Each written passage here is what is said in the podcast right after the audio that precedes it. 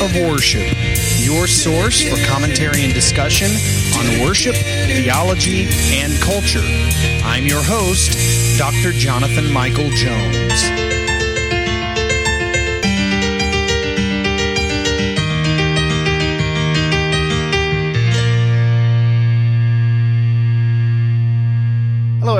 And welcome to the Act of Worship podcast. This is Dr. Jonathan Michael Jones. It is good to be here and glad you have chosen to listen as I discuss uh, today matters of worship. We're ending a five part series today on five neglected essentials of worship, five that I have chosen.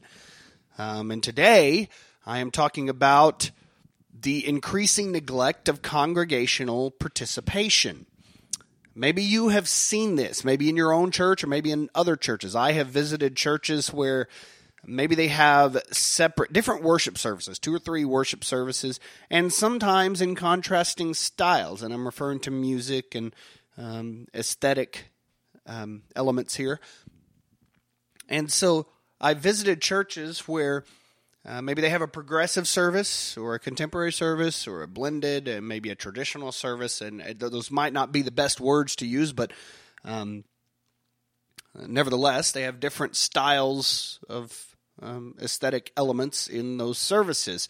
And often I have visited churches where there is more participation in the quote traditional services than the uh, contemporary services. And um, there are many reasons I think con- congregational participation is lessening, uh, but the main reason reason is consumerism. We live in a consumerist society, and the Christian subculture has almost certainly been affected.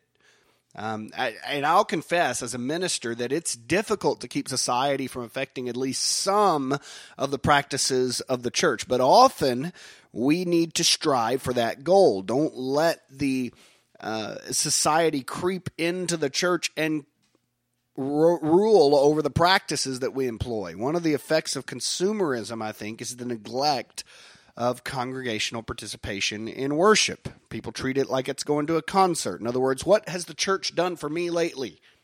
I'm here to absorb, I'm here to watch and observe, which is not true, and it's a bad attitude to have. Uh, recently, I visited a local church and I noticed not just a few people, but a lot of people coming in late, texting while they were entering, talking on the phone, drinking coffee, having casual conversations, and then sitting in a casual position as if they are there to be entertained. And those actions are not evil in and of themselves, but they could be indicative of a greater issue, and that's a hedonistic attitude. Uh, John Piper has effectively turned the word hedonism into a good thing for the glory of Christ. In other words, it's okay to be a hedonist if we seek our pleasure uh, through the satisfaction found only in God. That's not the type of hedonism I'm referring to here. I'm referring to a hedonism that looks only to someone's desires. In other words, I want what I want, I'm going to get what I want, and I seek pleasure for myself, not for the glory of God, but only for myself. Uh, that is rampant in Western society in America. Um, in fact, that attitude has sort of crept its way into the church. Uh, it, it, maybe it started off as a good thing. In other words, work hard, um, you will be rewarded for your hard work. Well, that's a good thing to teach hard work but it has turned into there is nothing wrong with seeking money and seeking riches. If that's what you want, then go get it because there's nothing wrong or sinful about it. And I would disagree with that strongly. So, by declaring him, declaring who he is, worship is not about or for humankind, but about and for triune God. So, if we're satisfied in Christ, his glory and his renown is manifested in our very lives and our worship participation because of our natural desire to please Him. So, the theological foundation here is that participation in corporate worship is likely linked and really tied very strongly to spiritual depth. And so, we should be people who participate in worship rather than people who consume entertainment. So I want to give you a little bit of a historical foundation here as well.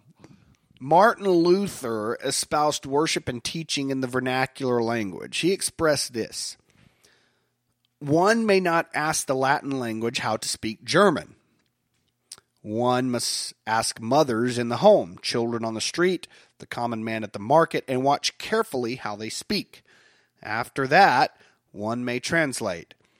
Then those who read will understand you and know that you are speaking German with them the issue of vernacular language here reached far beyond understanding and into participation for Martin Luther.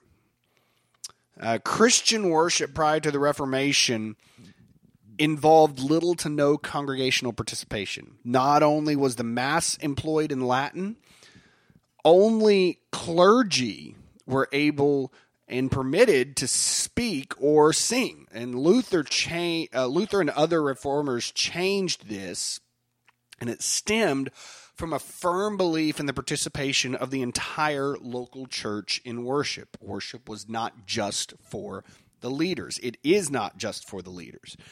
And so even in the early and patristic church, um, there is little room for doubt that Christians were fervently participatory in worship in the early church, no aspect of corporate worship was taken for granted. For example, the kiss of peace was a vital part of worship, as was the weekly celebration of the Eucharist. These elements of worship were not to be observed, but rather they were there to be participated in. Note that music is not the sole form of participation in worship, there are other elements.